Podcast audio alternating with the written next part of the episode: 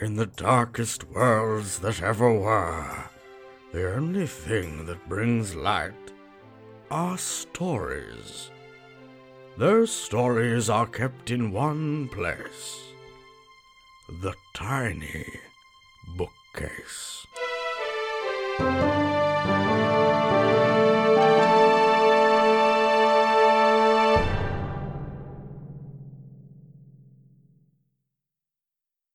Hello, explorers of the Sacred Library. Hello, I'm Ben. and I'm Nico, and you are listening to the Tiny Bookcase. We are very excited to bring you another episode this time with a spot of genre fiction. Oh, very much so. We're joined today by someone described by the Scrolls as a game writer, short filmmaker, and novelist. They're quoted as saying, There's nothing I enjoy more than this job. Sorry. We would like to welcome Anna Mocikat. Hello, Anna. Hi guys, thank you so much for inviting me. That's quite all right. Excited to have you. How's uh, how's your lockdown been during this uh, rather unfortunate pandemic? So um, I live in South Carolina. I know I don't sound like that, but uh, that's where I have been living for uh, over four years now. And there are two good things about South Carolina. First is the weather because it's always nice and warm, and now we have um, uh, like uh, 15 degrees Celsius right now and sunshine, so it's really nice. And um, the second is um, that we basically only had lockdown for maybe uh, six weeks. And since then, life is basically normal here. So this Normal is, life, crikey. Yes, yes, it's really it's it's- yeah. I know it, you you guys can't imagine that because you have such severe lockdowns in in England. Uh, but uh, yeah, so all you have to do is wear your mask, and you can go to restaurants and shopping and whatever. And That sounds like bliss. We've uh, yeah, we've actually reached the point where we've lost all social skills. So uh, I'm gonna have to apologise that you have to talk to us for the next bit. What does the outside look like, Anna? yeah, what is the outside? yeah, so my outside is just great. You know, blue sky, sunshine. Um, I can sit on my patio and have some iced coffee. So yeah, that's um, Sounds- that's that living living in the south. I, I I I really enjoy that. Right, this isn't fair at all. Not having know. this. I know I'm cruel. I, I I'm cruel. Was it the weather that caused you to move to South Carolina, or was it for work? Um. Oh, it was it was basically a coincidence. I wanted to move over over to the states for a while, and then um, because of circumstances, I ended up here, and I uh, really um, liked it. So that's why I'm still here. Eventually, I might move to to another state, but for now, I'm I'm really I'm really excited um, about living in South Carolina. So for me, it was very important because I, I write in English, I publish in English, and um, so really needed to move to an English speaking country um, to improve. That sounds as good a reason as any for moving to a place. Sounds like Speaking of moving, should we move on into the story segment? Let's do that. Well, this week, the unfortunate task of going first falls on Ben, Yay! and we will be working to the prompt The Final Second. The final second.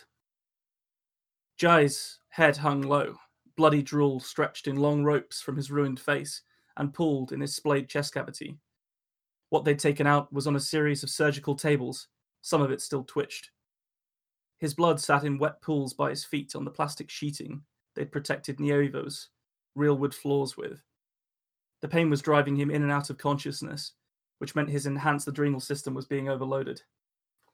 He looked groggily at the tubes they'd shunted into his arms. They were keeping him alive, but useless. Jai assumed he'd come through worse situations, but he couldn't bring any of them to mind at that moment. His hand wouldn't stop twitching. It was that which had woken him again. The flesh on it had been flensed and peeled back carefully before being totally removed by the American.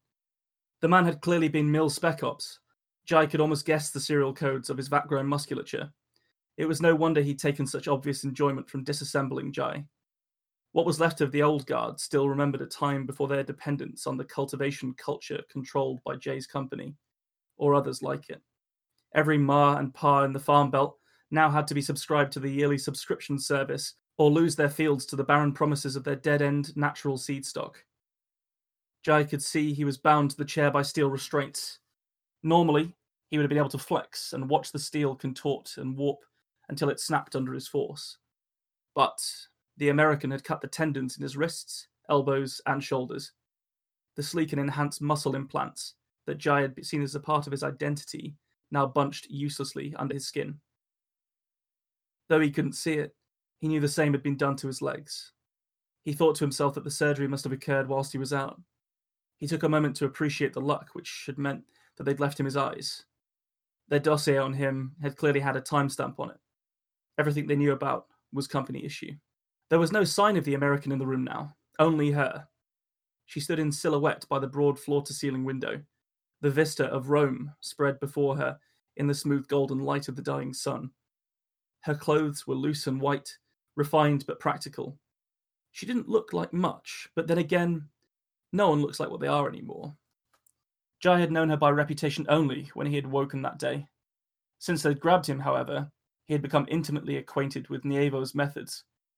She had certainly known a lot about him, right down to his bioimplants, enhancements, and the geo-trackers the company had put in him for just such an occasion as this.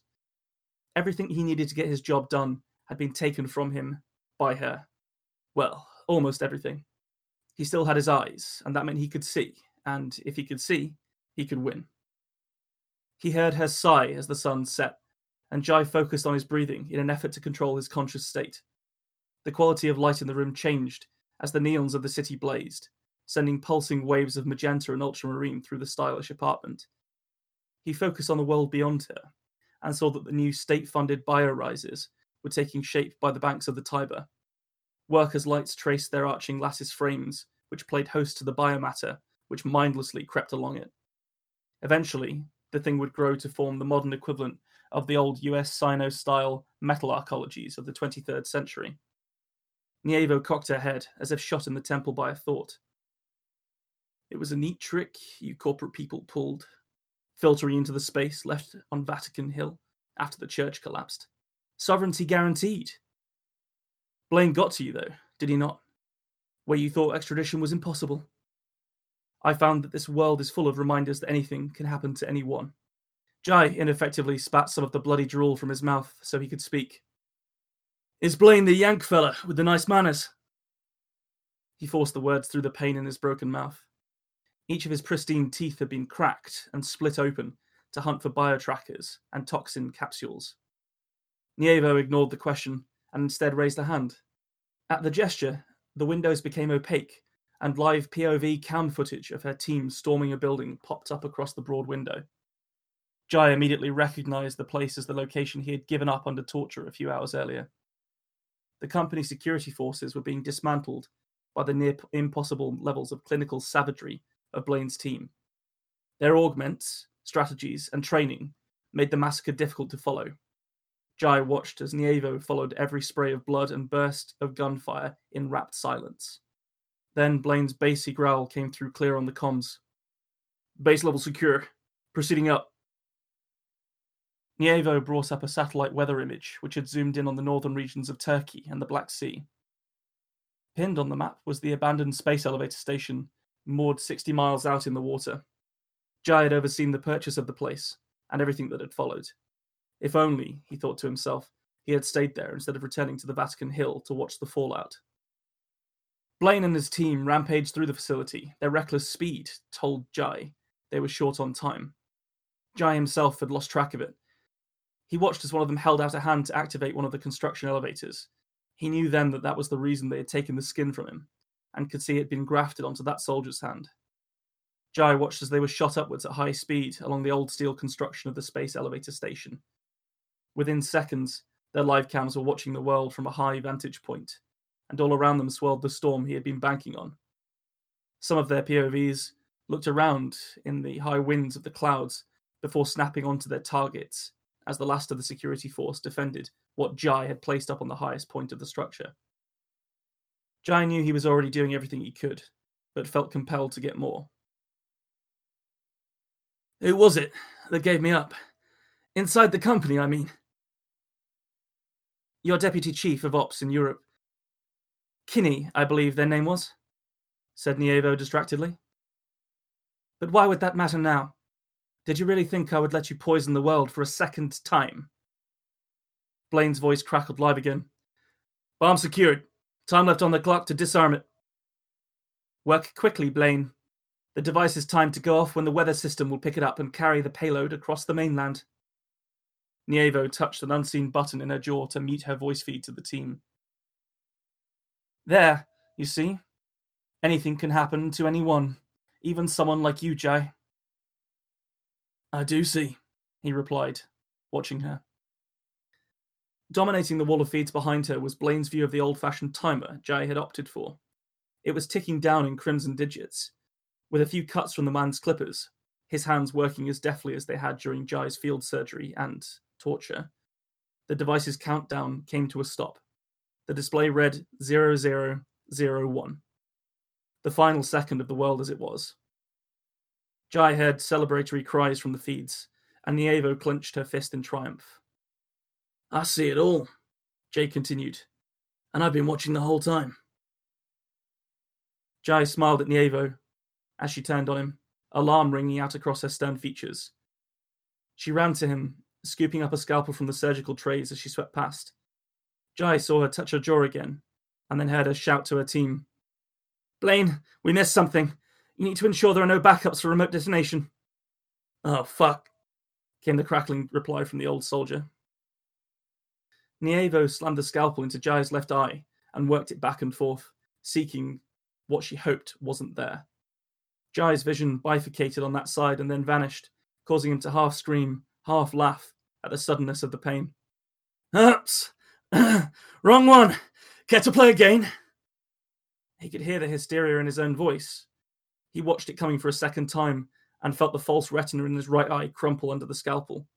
He heard the sound of metal scraping on metal inside his own skull before his vision cut out entirely. No! Who the fuck still has a cyber eye? Blindly, Jai grinned up at where he thought she was. Me. He heard the reinforced door of her apartment give under a massive blow, and the clack of a silenced weapon burst firing, then felt her hit the ground by his feet.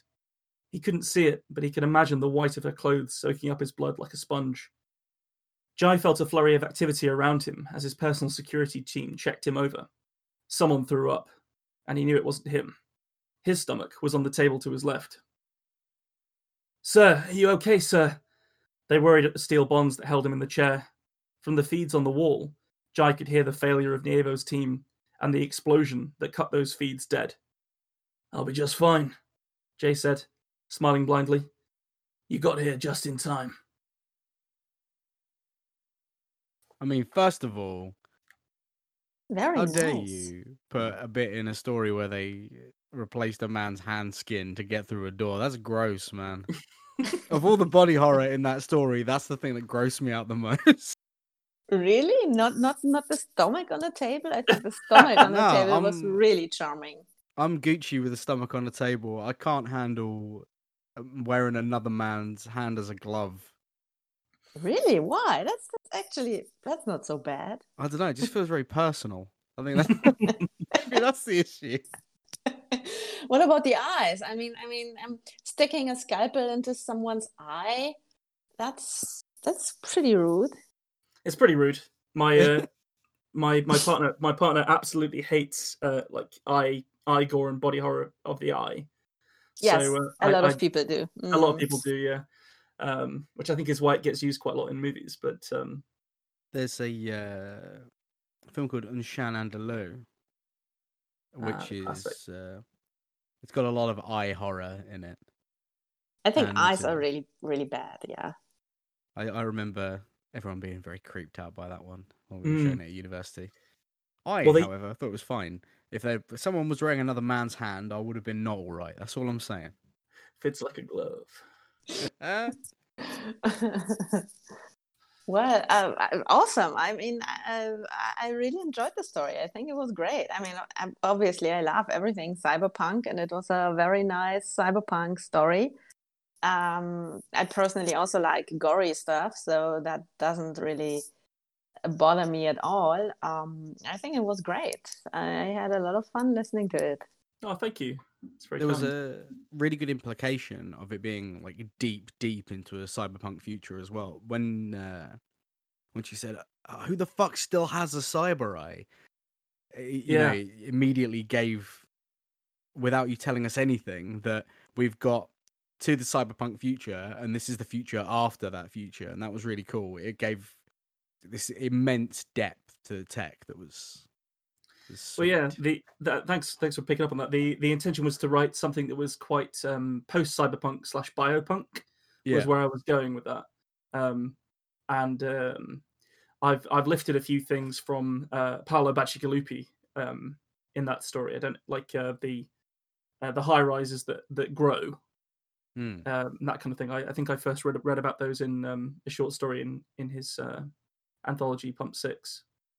Um, So, So- what, what I what I didn't quite get is what exactly was was the bomb for? What Ah. uh, what was So- that? so the um it was sort of hinted at in, in one of the earlier paragraphs that um they'd that companies had damaged the natural seed stock of of America to the point where they had to subscribe to uh, Mhm. like genet- genetically um, engineered seed stock. Um, so the idea was that um, the bomb would uh, spread out, you know, the same kind of like uh, bioplague across Europe by being driven from north the north of Turkey by a, uh, a weather weather system into the rest of Europe, which is why it was so high up on this uh, abandoned Yeah, um, yeah. Uh, space elevator station uh, in the Black Sea. I thought for a second there you were going to say it was going to be full of seeds, like one of those, you know, the bee bombs that are meant Oh, to yeah, grow yeah. wildflowers. So uh, I was I was a little bit saddened when it wasn't. Yeah, and he's giving crops back to the people. It was like, nah, No, no, he's he's the bad guy. He's definitely, the bad guy. Um, That's something I really liked about the story. Is I mean, uh, you, you instantly, of course, sympathize with the poor guy who's being tortured and his stomach is on the table and is still twitching and so on. So you really are with him, right? And then it turns out, oh, he is the bad guy. Okay, hey, maybe you should cut out his kidneys too, and your and his, uh, I don't know what else. Um, right? I mean, I, I think that was that was pretty surprising, and uh, I really liked that. I, I think it was very cool. Hmm, thank you. Well, I'm uh, uh that's that's my story for this uh for this episode, and I'm very excited to hand it over to you if you're ready. Yes. Uh, one second. The final second. Kevin fell. At the beginning, he had been screaming, pushing all his despair through his lungs into the world. But then he got overwhelmed by the unspeakable horror that grabbed his heart like a merciless claw. He would die. It was a certainty, and with every second that passed, his panic and terror rose. It took a while to fall from a building that was over a mile high, long enough to fully grasp what was happening and what was about to happen.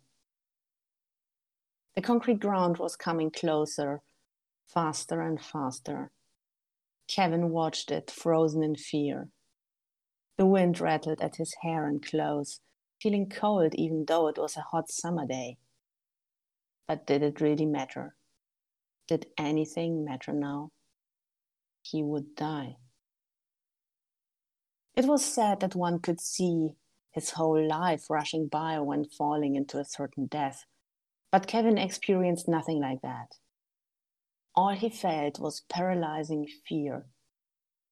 Maybe because there wasn't anything significant in his life worth remembering. He realized that he led a completely insignificant life. He achieved nothing. Nothing out of the ordinary had ever happened to him. He was a model citizen of Olympias, a tiny, insignificant cog in a gigantic, shiny machine. Kevin's life had been completely pointless. He worked, he slept, he consumed whatever the media and shiny billboards had told him he needed to achieve happiness, and he could afford. Now his death would be as pointless as his life had been. He was an AC service technician, Spending time on roofs of high rises was nothing spectacular for him. Usually, he used a harness and safety lines when working. But today, today he had been an idiot, and that would cost him his life. It's simple routine, he had told himself. It will take less time to quickly fix the issue than putting on all standard safety measures. He had been right. It was a quick and easy job, done in less than a minute. But then he stumbled in such an unfortunate way that he fell over the ledge. Now he would die. Kevin knew it was his final second.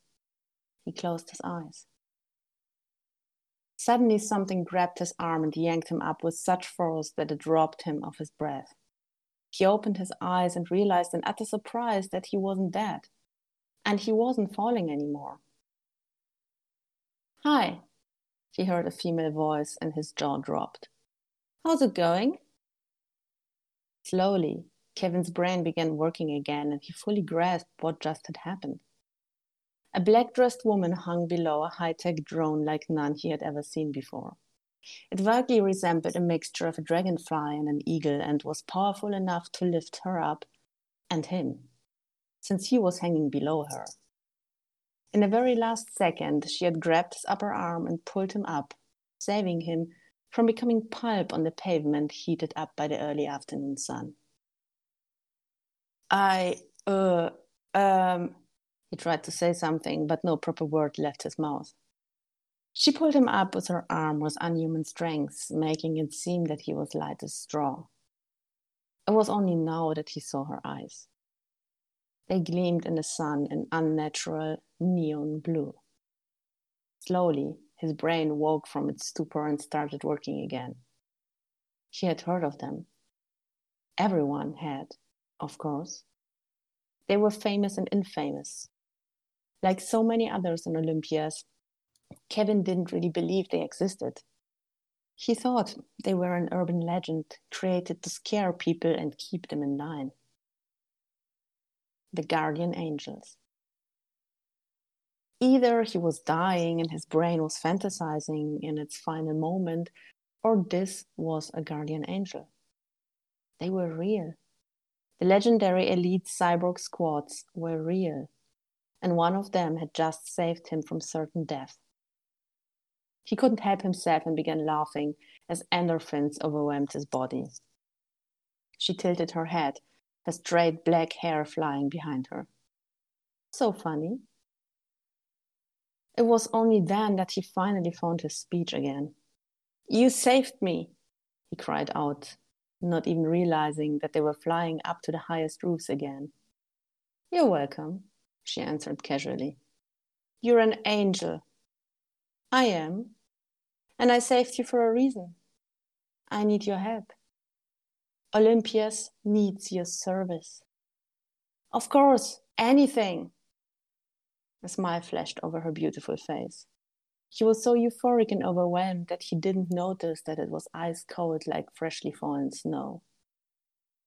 Good, she said while turning him around so that he faced her. Their bodies now so close that they almost hugged each other. Kevin looked into her unearthly face and couldn't imagine that she was more machine than human and feared in his society, like the boogeyman or the monster in the closet come to life. For him, she truly was an angel, his savior. He would do anything she asked of him. The young man was so mesmerized that he hardly noticed that he suddenly stood on his feet again as they landed on a roof. He stared into her artificial eyes and felt like the luckiest man alive. Then an impact hit him, and another, and another. He felt a horrible pain as blood rushed out of his mouth and several wounds in his chest. This time, Kevin died quickly. The last thing he saw was how the angel squinted her eyes and her face took an expression of ice cold determination. Then everything turned dark. More bullets riddled the lifeless body of the unfortunate technician. The cyborg with the neon blue eyes had saved him to use him as a human shield in a battle he had known nothing about. How could he, After all, he was nothing but an insignificant cog in a machine. When titans clashed into each other, who cared if they crushed an ant? Wow. I uh, I have a fairly serious fear of heights, so the start of that story really got me going. Me too. I hate heights. So oh, really? Yeah. when titans crash into each other, who cares if they crush an ant? Mhm. Maybe one of my favorite things anyone's ever said out loud while I could hear it. I have also written down the words legendary elite cyborg squad because that is cool as hell. Just like as soon as you started saying leg, I was smiling from ear to ear until we hit the end of squad. I was like, yeah, that's Why? what I want. It's just What? it's just a really cool combination of words. It's all the things that I like in a in a setting, really. Yeah, I definitely hear you just pressing all of Nick's buttons all at once. It was great. Oh, awesome. If at any point a 200 foot monster had rocked up, I would have just had to leave the recording. So Yeah, the the addition of a kaiju is the only way. uh, no, there are no no real monsters in in, in this world. Um, they are all um, well humans or artificially enhanced humans. So this this story is is a very short uh, glimpse into the world of my Behind Blue Eyes series. And this uh, legendary cyborg squad, actually, the exact words are being used in the novels as well. And I also have two short stories out. Um, one is free for for the subscribers of my short uh, of of my uh, newsletter, and the other one just has been published in an anthology. So I I write a lot of stuff in in this universe, and here I just here I just wanted to write a very short glimpse into into the world of a completely um, insignificant person an ant who's being crushed uh, by titans because that's what they are they, they are really like titans Uh, you definitely. Um, uh, I I thought that uh, as soon as as soon as he as she caught him, I thought he was going to be okay because it's it's told from his perspective, and he has this you know this very like ant-like perspective as that you, that you wrote very well, and it, it does rem- it reminded me quite a lot of how um, the general populace are in um, Do Androids Dream of Electric Sheep? The way that they kind of just, you know, they they look at billboards to tell them how to feel and stuff. Mm. Um, so you, you you got that across so well that I was already looking for what he wasn't looking for. um, and then so uh, and then and then it was a bit of a surprise when, um, you know, when when she wasn't letting go and uh, it, it was sort of continuing. Um, but I thought you were gonna, he was going to drop he was going to be dropped somewhere more useful, you know, like on, on a on a car to stop it or something like that. But it was you definitely got across how like um, unfeeling and uh, tactical this uh, elite cyborg squad can be. I think that's what what really worked for me there was that. So I thought it was going to be some kind of uh, like espionage thing where she'd then be like, "Well, now you can let me in through the roof," and I thought, "Oh yeah, that's that's where this is going." Nope, but then she me. was this character being so calm about, "Yeah, this guy looks like he could take uh, half a dozen bullets. That should get me where I need to be." uh, just very cool, very cold. The the hand glove doesn't seem like a, a problem anymore. not when you've got people. People dwarf. being meat shielded all over the place. Well that's what that's what the what, what the books are about. I mean that's uh, that's you have seen nothing of her. I mean that's um yeah. That's how they are. They are they are the good guys. They call themselves the good guys. But uh, but their uh, uh, collateral damage is quite high. oh the, the body count in the first book is a couple of hundred so yes. Crikey. Well, that they, sounds they spot call on. themselves the good guys is crazy loaded, isn't it? as a statement? yeah. Oh, exciting. Well, I, um, we'll uh, we'll ask you some more questions about your your series, I think, at the end. But I think uh, it's time for Nick to give us our final entry for this uh, this prompt. there are Awesome. no androids. I'm so sorry. No androids. no.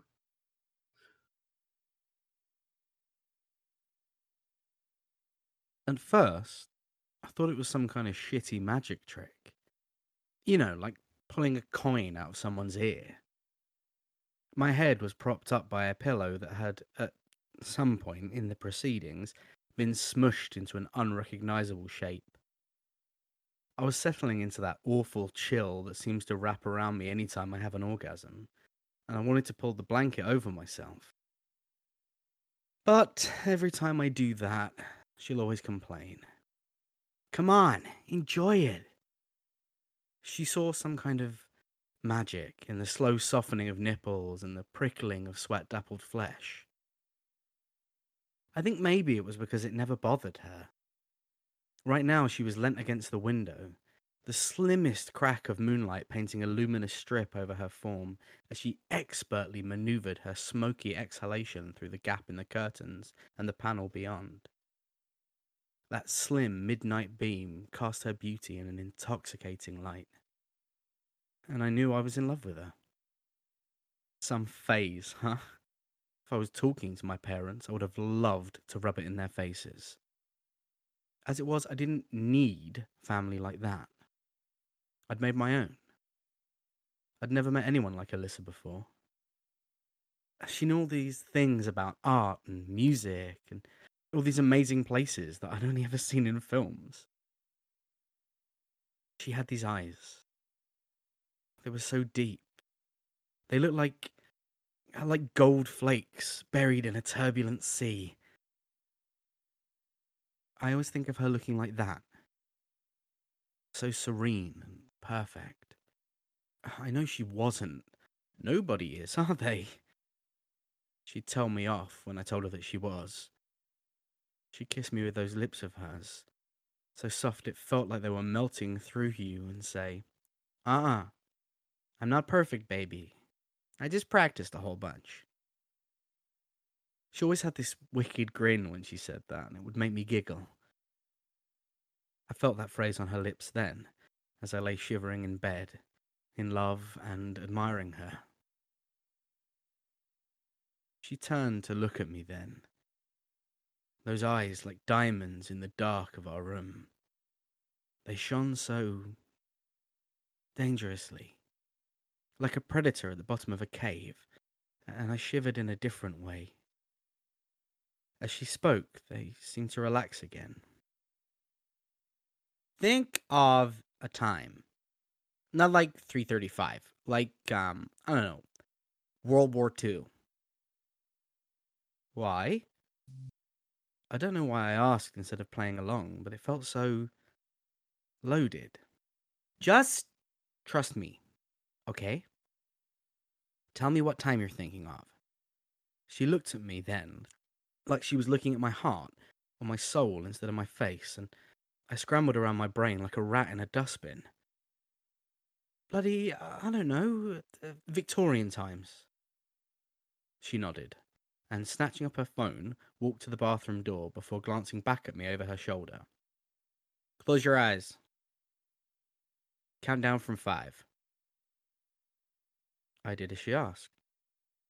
At five, I heard the bathroom door swing open. Then four, and three, and two, and it closed again with a click. And then one. I opened my eyes and there she was, still naked, holding her phone screen down. She fixed me with another of those weight of the world looks and flipped her phone so the screen faced me.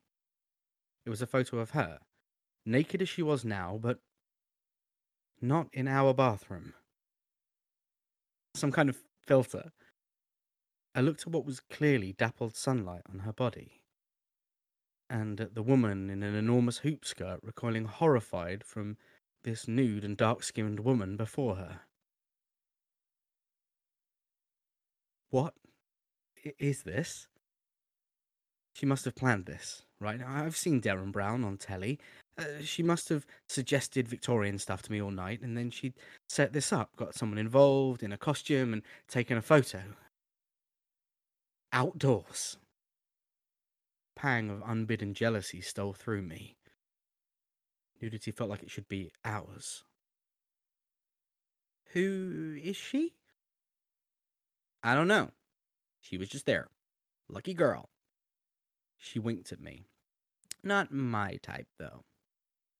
She plunked herself on the edge of the bed, but kept the photo in my field of view. But that's what you wanted, right? Victorians. I nodded, dumbstruck. I, didn't know where this was going, if I was honest with myself. Uh, what are you on about, Al? Did you inception me? I wiggled my fingers and she stood up. Okay, another test. Pick a piece of clothing, anything. I chuckled and grabbed at the silk scarf that had so recently bound my wrist. If this was a game, I might as well play it like one. All right, tie it to me, anywhere, and, and pick a time. I paused. She looked so serious.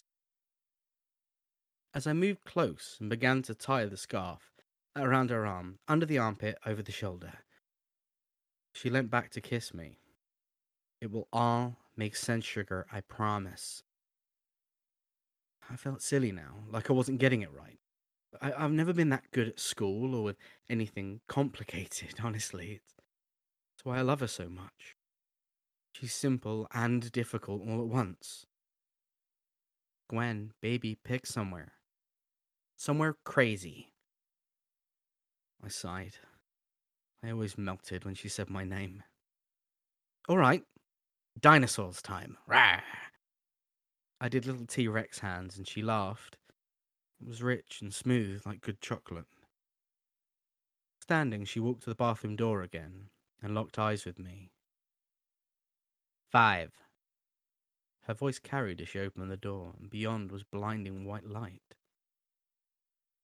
I felt myself counting along, and at two she stepped back in, sweating and shaking. Green was pointing straight at me that time. In the photo, she was running, chased by a. a dinosaur. A fucking dinosaur. With the scarf around her shoulder.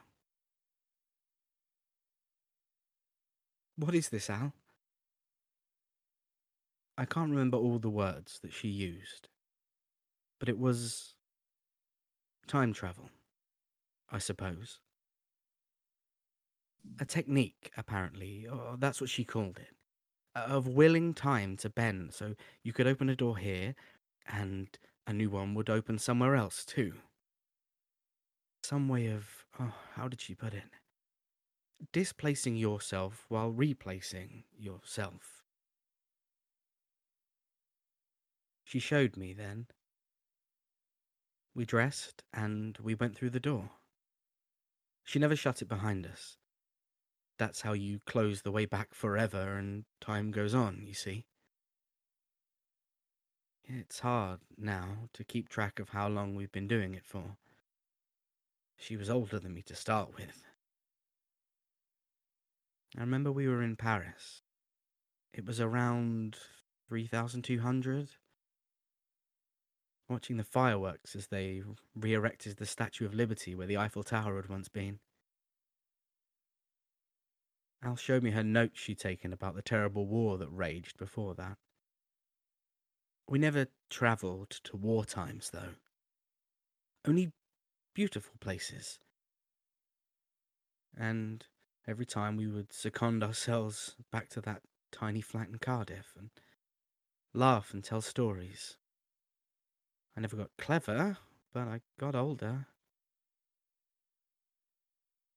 She explained eventually one day. We were looking through the window in the flat, and it was always that same night. We'd always just finished making love. And it always would be. We never stopped doing that, by the way. There's something about knowing you were the first humans to have sex on the planet that is thrilling, especially when it's a type so many backwards idiots would consider deviant. But as I say, we go back to our night, in our flat. And though it stays the same, we begin to fray at the edges. I don't love her any less as her back curves, and her big dark hair begins to turn white.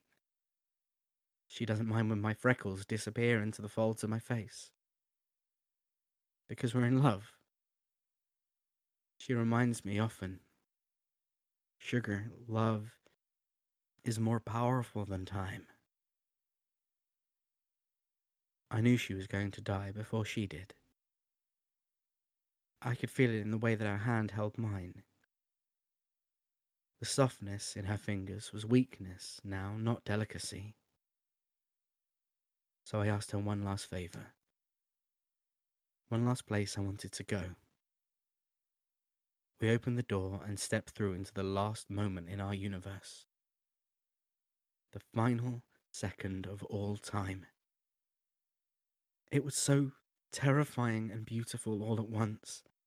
A billion billion stars drawn inexorably in, pulled by the great expanse of space and time, and concepts like Earth and God and time were meaningless and all that existed was the endless, crushing power of space, every dead star, every dead world, and our love. And as we held hands on the edge of oblivion, that was the most powerful thing of all. I held her hand until I felt it go limp. I held it until she was cold. I looked out at the great, empty nothingness, and I felt it mirrored within me. And then, when I was sure there wasn't anything left, I closed the door. I really, really liked that. That uh, that really blew my socks off. Really interesting take on the time traveling sci-fi conceit. That was very poetic. I mean, that's um, I, yeah, I, I can clearly tell that you usually write song texts, and which is basically poesy, poetry. So, um, yes, very, very beautiful. Thank you. The line "Love is more powerful than time" was uh, was very nice. I think situated as it was inside the story, which was really powerful, it it worked. Um, worked really nice. Um, I uh, that really came from the idea of having someone who could step, you know, back and forth through time at will, choosing to stop somewhere for a while because they fell in love. mm, I thought, what you know, how would that person feel about time? And that was the only way I could describe it, really. so w- was there an element of uh, Doctor Who to that? Um, because I know that uh, the the woman was from Cardiff. I think it was mentioned, and Yeah. that's and that's sort of like the uh, that that has Doctor Who links, doesn't it? Because that's where they do a lot of the filming for us and that kind of thing. And The think i- that the idea of- was that subconscious? Might have been subconscious. Yeah, Crikey. Yeah. I just picked Cardiff out of the air. they- and Doctor Who often has companions, and sometimes there's a love interest, and they take Yeah. yeah. But um, this was made far more sort of impactful because of uh, that they were both human, that that they were both aging, that they were both getting towards death. Yeah, Um, and that was I also got a sense of loss that they hadn't lived normal lives as well. Like they they'd spent the entirety of it as sightseeing, basically yeah, together, not which was not- bad. That's it- not it- bad. It's, it's not bad, but y- you know, you, you can't achieve anything in that scenario that's you know, like for example, you're someone that's uh, written and published books, Anna. That wouldn't really be possible if you're constantly switching between time zones and you've got no time to sort of work on yourself and work on your art. yeah. Um, uh, yeah, but as Anna said, like it's very poetic. Like the, uh, I think you said gold flakes in a turbulent, turbulent sea when you were describing the eyes the first time. Yeah, yeah, I Um, think I think it was very uh, very beautifully described um, how how you des- described um, his feelings and how he sees her and everything. That was um, very beautiful, very poetic, and very romantic. You uh, obviously a romantic. I don't know if it came across, but the main character was female.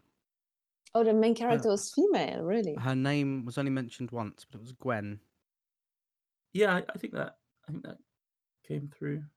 Um, although I would say it wasn't wasn't a gendered story really. Like No, that not could at have all. been could have been anything really, couldn't it? Um, So I, I rather see a, maybe that's something maybe that's something you should have mentioned in the beginning because if you um, are i mean if you're a guy and you're uh, having a story in a first person then you automatically will um, will see the narrator as a man so um, it's an interesting from, point isn't it yeah we uh, nick's actually yeah, we, we've had yeah. a couple of stories from the point of views of, of, of women and it's always a bit of um a bit sort of like a creative decision as to whether or not to read it in a voice that's not your own. Uh, I know Nick yeah. in, in, the first season um, read read out a story that he'd written that was that was excellent. That was written in uh, an American um, woman's voice, and he, he, he performed the whole thing as that. Um, and it had a it, it, it, definitely struck differently than it would have done had he read it out in his own voice. Um, yeah, it's a it's, a, not, it's it, not the voice because for for for most men can't can't really um, make um, good um, female voices and vice versa. so um, I'm, I'm uh, c- currently uh, my um, Behind Blue Eyes is being turned into an audiobook, so I, I get the chapters every day and listen to them. And the guy who who is doing it, my narrator, he's absolutely brilliant, and um, he really does the female voices re- very well but that's that's a big talent not not many not many can do that so mm, um i think it's also it's, it's also different things it's like um i mean of course it, you know if, if if I imagine I would just have read this read the story, you wouldn't have read it to me, and I would just listen to it, uh, uh read it. I would still have thought that and the main character is a male. Oh, interesting. Uh, what what uh, what gave you the, gave you that impression? Do you think?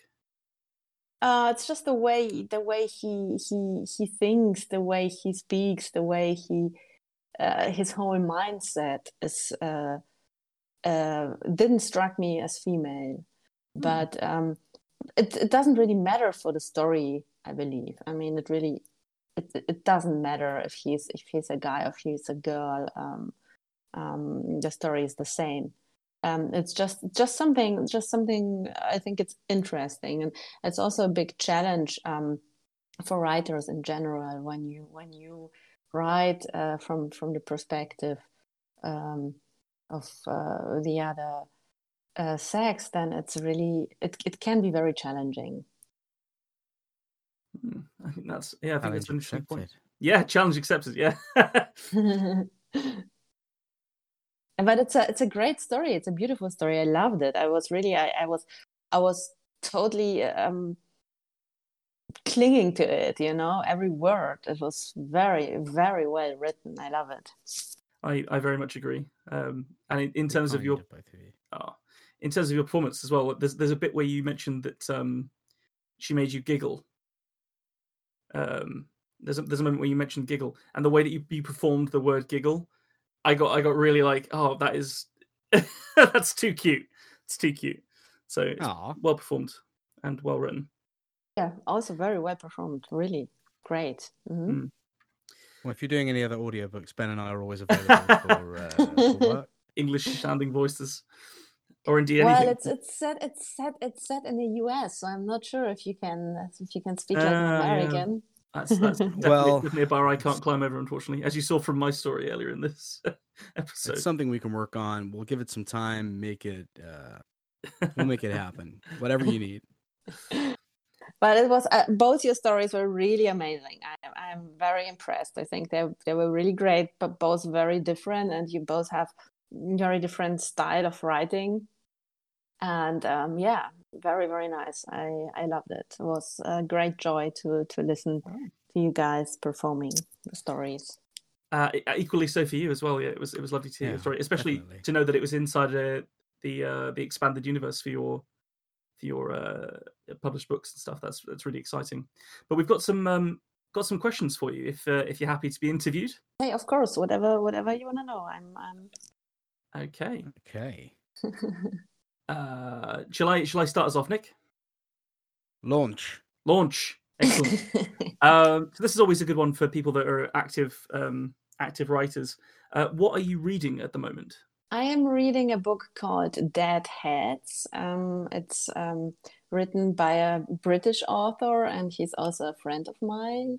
He's his name is Ross Young, and I really can recommend this book. It's it's very funny. It's it's a very morbid story. It's about um, the afterlife, uh, but the afterlife isn't like paradise and and angels singing. It's it's the the, the place is called Gloomwood, and um, yeah, it's, it's gloomy there, and it's really as as as your Brits say, it's rubbish. Everything is absolutely everything is rubbish there.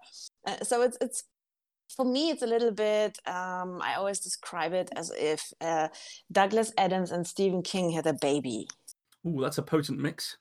But also So- pay to watch. Yeah.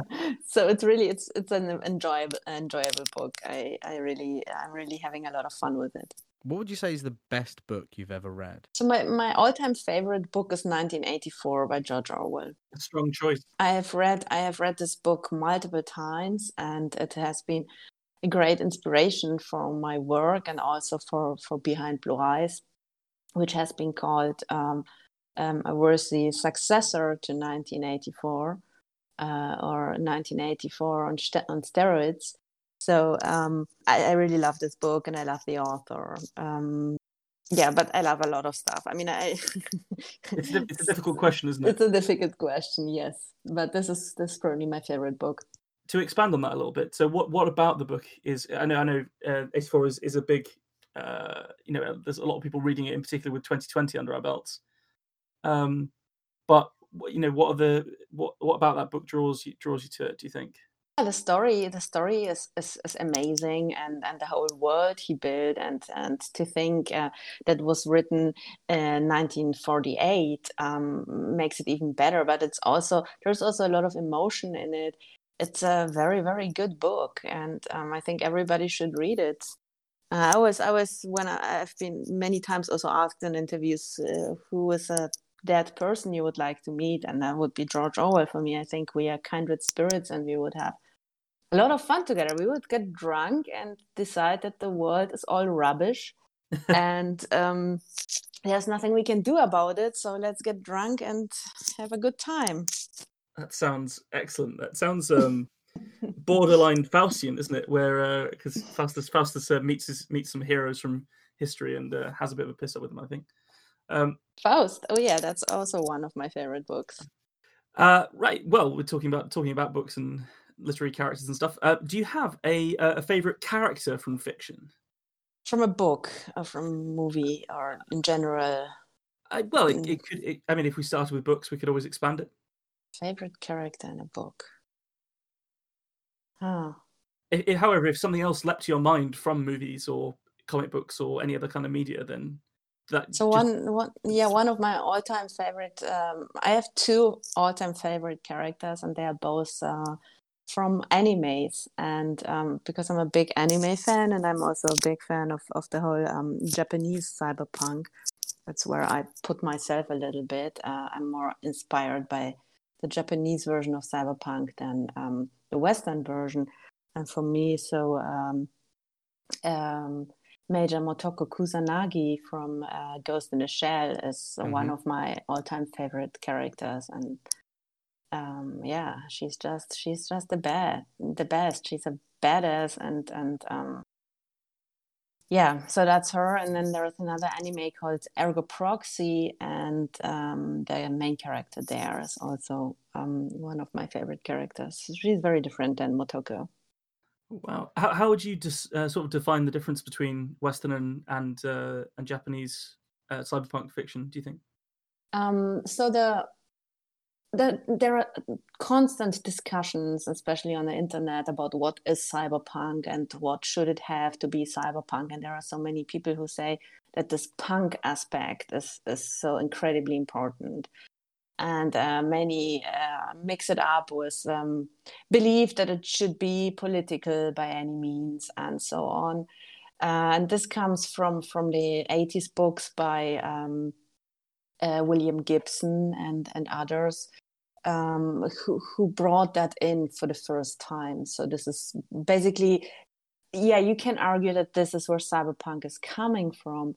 However, the Japanese version of it is um, in my opinion, a little bit more sophisticated. It's not just about, you know, the evil corporations and the good rebels fighting them and so on. Um, it is more about um, the question of what is uh, what it means to be human and um, where the the human stops and the machine starts and and where uh, all all the the dark sides of technology will lead us. I think it's more technology um, focused than really uh, this this uh, social, sociological aspect. This is important too, but but but it's not such such a driving aspect in there. So if you look at Ghost in the Shell or Akira or um, others, um, Appleseed and so on, there is so so much coming from there, and it's um, it's just a little bit different than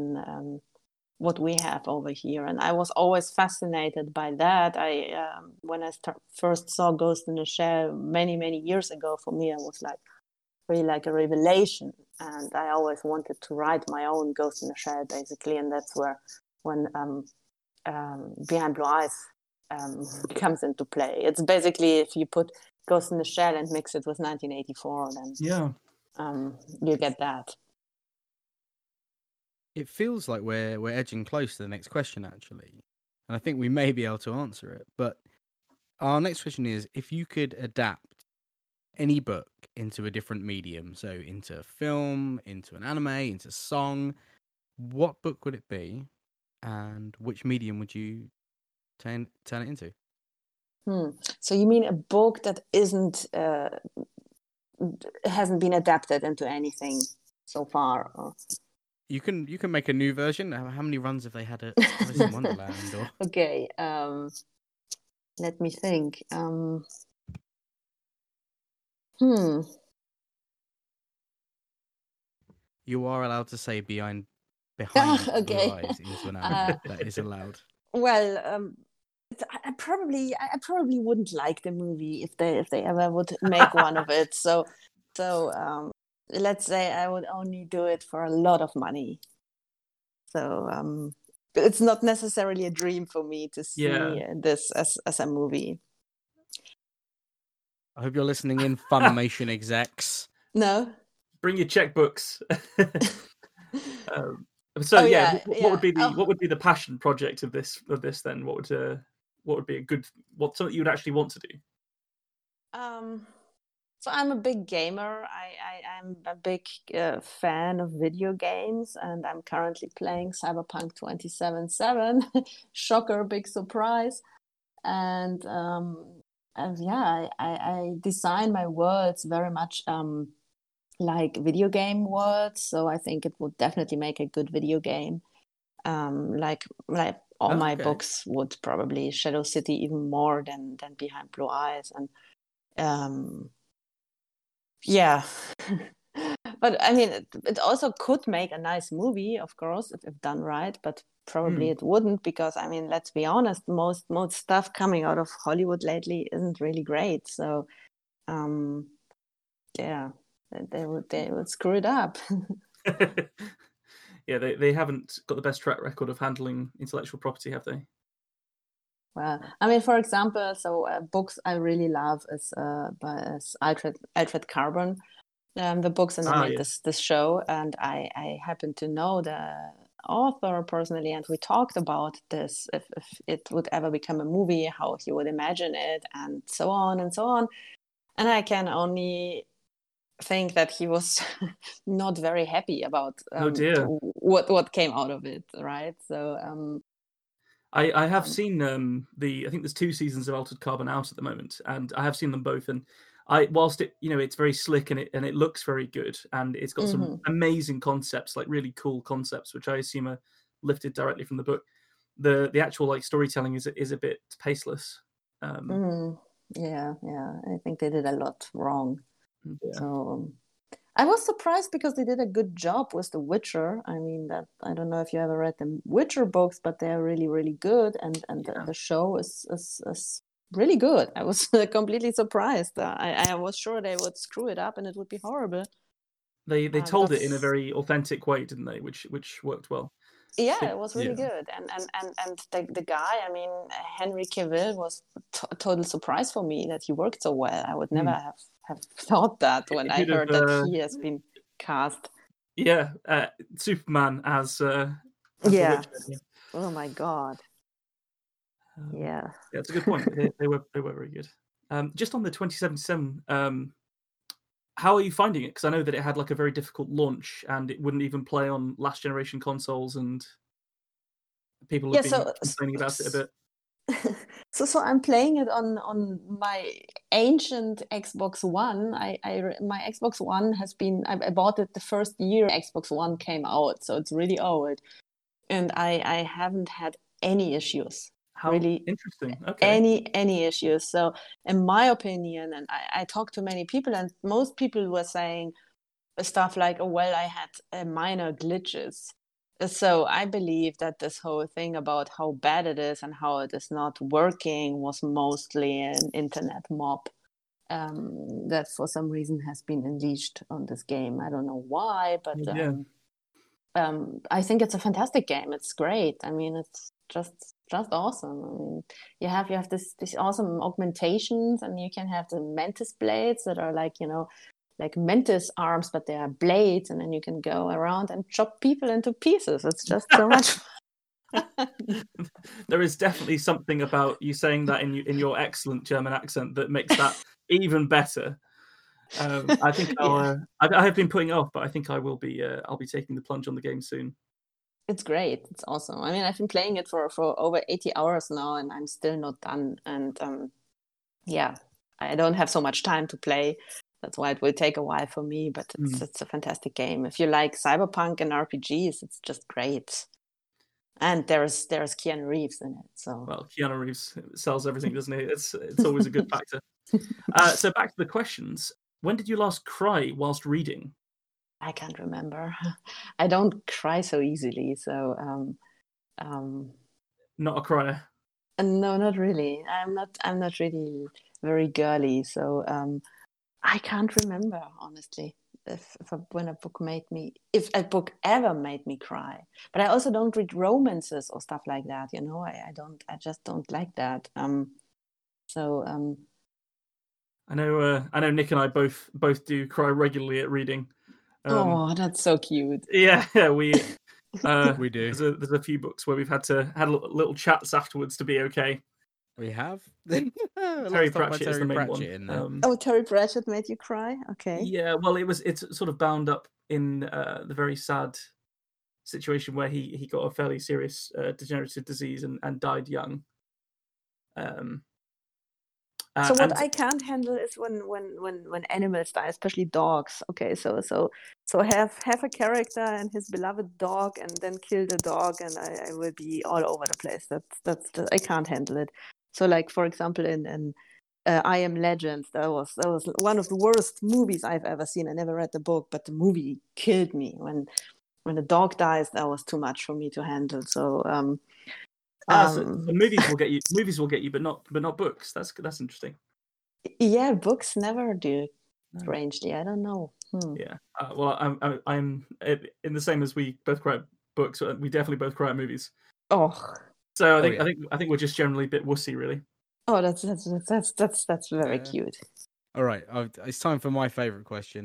Can you tell me one really uninteresting fact about yourself? Uninteresting. Like, what is the most boring thing about Oh me? yeah, yeah. Just saying, real uh, uh, something that I would actively not care about. That's what I want to hear. Uh, Oh, well, probably I'm I'm a couch potato. I I like uh, sitting at home and reading and playing video games and watching movies and uh, writing and yeah. So my life is actually really boring. I sit at home most of the time and uh, either create stuff or consume stuff someone else has created. I'm not likely to go and h- hike or something like that. That's horrible for me. so so See, I, I, I'm not. I'm not counting this one properly because creating stuff is legitimately interesting. Okay. However, I'm going to dig deep in this. You said a couch potato. Now, is that just for the turn of phrase, or are you particularly attached to sitting in one, what we would call sofa? like Sheldon in The Big Bang Theory, who has his favorite spot. Um, I, I like I like to lounge everywhere. Um, I am not so particular in that, but my favorite spot is on my patio. Um, it's nice and warm here in South Carolina, and I like to sit in the sun or um, in the evening when it's a nice warm night. Um, I like sitting outside and um, so I I do a lot of work sitting outside. Actually, I do all my social media stuff, which is a lot because that's what you have to do when you're an author. So I spend at least um, three hours on social media every day, and uh, so that's mostly I do that sitting outside and do that over my phone and drink iced coffee. Sounds pretty lo- good to me. That's yeah, that sounds lovely. And actually does uh, lead me into my favorite question of the of the uh, interview, which is um, about your process. So you mentioned that you do the more sort of social media side of being an author outside, but do you actually do any of the actual typing outside on your patio, or do you have a special no. place or process to do that? No, no, I have I have my desk and I have I I, I need to work there. I, I need I needed I, I can't really I, I totally admire people who can sit in in a cafe and, and write. I don't know how they do that really because I, I really needed quiet and I have my my view. I, I overlook a very nice uh, little lake and wood and so I, I sit at my desk and and and um, only tolerate my dogs around me uh, when I'm writing. Um, so um, I need it really quiet and I need to really focus uh, on it. And um, if I focus, I can write relatively uh, quickly. I have my um, everyday word count, which I need to achieve, and I usually achieve that unless I have a migraine or something like that. But usually, I will. I will. What is, um, what is your word count that you try and hit? Uh, so the absolute minimum a day for me is a thousand words, but I try to hit uh, 1,500 to 2,000 a day. Exciting. Do you do that um, every day of the week, including the weekends, or Yes, every day? Yes, I'm a workaholic. Working on? No, that's, that's pro- that's probably that's probably the second uh, boring thing about me. No, I, I really, really, I think- really work a lot. I think it's commendable. Um, and then in, in terms of your process of like uh, constructing a novel, does it all just sort of flow from your pen from the start to finish? Do you write it chronologically, or do you plan it out and go back and flesh out sections? you mean if I'm uh, if I'm a plotter or a pantser? Indeed. That's what we mean. I'm a plotter.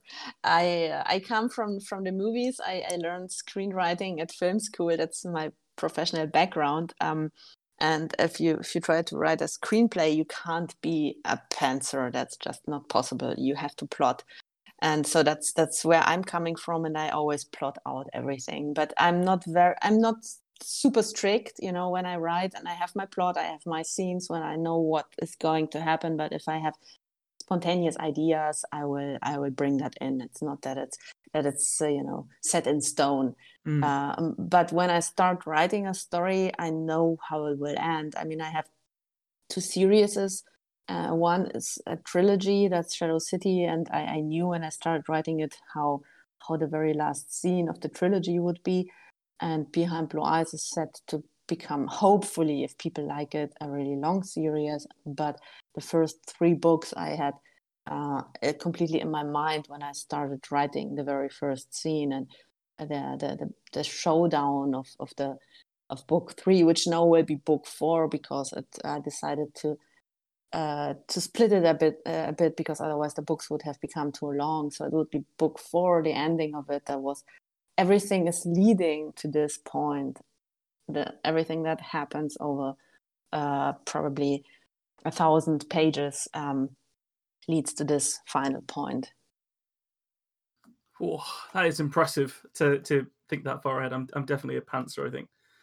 Um, but uh, yeah, I and can, I can, how? I can Absolutely. yeah, That is- that's our whole shtick over here at the Tiny Bookcase. yeah. It's it's it's pantsing galore.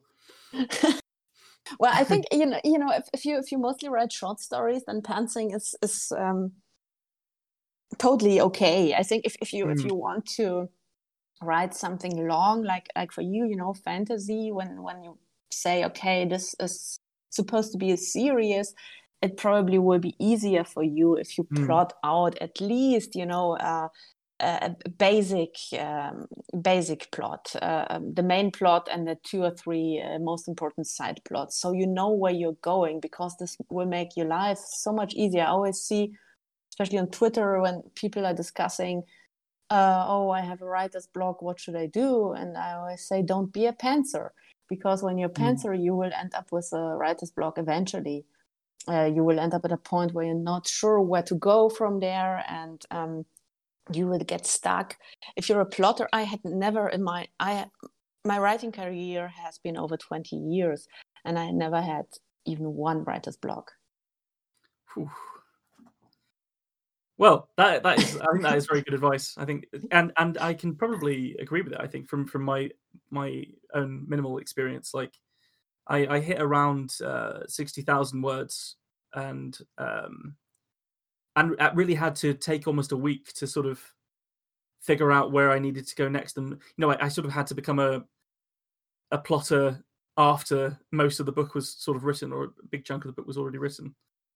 Um, so yeah, yeah, you I will make your I life easier if you plot Yeah. really it will be a much easier life live, live an easier life. yes but i think both both of you guys are really really talented writers i am really impressed by your short stories i think they're great i hope you will continue your writing career Oh, that's very kind. We'll kind. do our best. Yeah, now, we speaking of certainly writing careers and plotting and planning ahead, have you got anything coming out soon? Yes, I do. So I am as extremely excited about two things. One is, as I mentioned before, uh, the audiobook version of Behind Blue Eyes. And I am very, very fortunate that I uh, found a fantastic narrator. I did a big casting for it, and then he basically found me uh, over Twitter, and and then um, yeah, I decided to go with him, and he's just amazing, and I I love what he's doing and the audiobook will be fantastic. So I'm very excited about that. That's uh, set to be uh, out in um, April, hopefully, if if uh, Audible plays along as as we would like it. And the other one is my second book in my um, Behind Blue Eyes series, and uh, the release date is March 24th. And I am very excited about this book because this was for me the most difficult book to write ever uh, and i have written a lot in, in my career this was very very hard for a reason which is sound maybe sounds a bit stupid but behind blue eyes has um, been accepted by readers much much more enthusiastically than i ever would have hoped for i mean you always hope people love what you write but I've been in this game long enough to know that um, the, it's it's not so easy to to make every reader happy. And it turned out with this book that I, I made a lot of people very very happy. And then you have it, and and you know all those people expect from you to um, create even something better in the next book, or at least hold the quality. Yeah. And so that, that was probably almost like a writer's block I, I had, but not because I didn't know what to write, but I, because I was horrified uh, that I might uh, be not as good as I want to be. But um, so far, so the beta readers were excited about it. So I hope that the readers will like it too. And I am uh, super, super excited about the release in, in March. I'd say it's a pretty cool fear to have, worrying that you you won't be as awesome as you were the last time you did something. I think, I think, well done. Well, I'm not saying I'm not saying I'm awesome, but uh, ah, you're not. people really- fans are. So people That's really people really like it you know so i mean if, if you look at the reviews there are a lot of uh, i am used to it that you always get bad reviews you know it won't take long and you will get people who say eh um, but it didn't happen to me with this book until now and i'm closing into 100 reviews so um, people really like it That's very exciting. Um, and so um, you mentioned earlier that you're very active on social media, and that's a big part of being an author in, in this Mhm. sort of realm. Where's the best place for people to find you on social media? So I think if someone is interested in so so just sort of a little bit self promotion. So my book series is called Behind Blue Eyes, like the song everybody knows, but it has uh, well, it is a science fiction, a cyberpunk story. Um, if you type in Behind Blue Eyes into Amazon.com, it will be the first thing that appears in. Uh, uh, Amazon UK, you will have to scroll down a little bit, uh, but it's really easy to find if you if you look for the title. And um, if if you want to get in touch with me and and and really keep up with what I'm doing and are interested in what I'm doing, I would suggest to sign up to my newsletter. Uh, you can do that on my website, and that's uh, www.annamocikat.com. So my first name, my last name um, com and there you can sign up to my newsletter and that's the best way to, to, to communicate with me because if you if you answer uh, an email I write I will definitely write you back. And um, otherwise I am I am I have uh, 12,000 followers on Twitter and uh, I am happy about everyone who wants to join my followers there and I am really active in communicating with my readers there. So Twitter is definitely a very good place but I, am also on Facebook and I'm on Instagram. Um, if you if you look for my name, you will find me because I'm the only person with this name.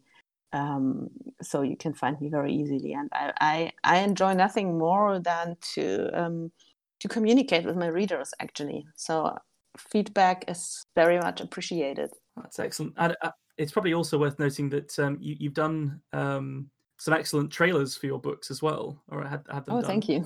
Um, and they're they're all visible on your website and your Twitter as well. And uh, I've given them. Yeah, oh yeah. I also have a YouTube. I also have a YouTube channel. Yes. And uh, I not only make these trailers for myself, I make them for other indie authors. So if if uh, if you ever should uh, be in need of a trailer for for your book when, uh, oh, when will, it's ready yeah. to launch, uh, we can talk about that. Um, I have made over 35 um, trailers for indie authors until now, and um, yeah, I'm having a lot of fun with that. And uh, of course, most fun I have to to make my own trailers for Behind Blue Eyes, but uh, I also really enjoy uh, diving into the stories of other people and trying mm. to um, vis- visualize them. Well, it's been an absolute pleasure having you on. Um, Thank you so much yeah, uh, hearing your story and hearing your feedback and, and also hearing your answers to the questions as well, it's been really illuminating. So thank you very much, Anna. Thank you so much for inviting me. It was I had a blast. You guys are awesome, and uh, I really hope to see and hear much more from both of you. Oh, that's very kind. We can't wait to see you on the road and to see the new book. Thank you. Thank you all for joining us on this episode of The Tiny Bookcase. Make sure you're subscribed to the podcast on your chosen service so that you don't miss out on future episodes. You can follow us on Twitter at BookcaseTiny, where you can talk to us directly and even suggest prompts for upcoming stories. If you're not a tweeter, you can find us on Facebook and Instagram as well. Just search for The Tiny Bookcase. Now, if you want to support the podcast, and we'd really appreciate it if you did, you can do so at patreon.com forward slash the tiny bookcase. And then you could be just as special as these story seekers. Should we thank them? I think so. Well, then it's a huge thank you to the legendary Matthew McLaren and the absolutely epic Scott Byrne for their support. Thank you for listening. Catch you next week. Next week.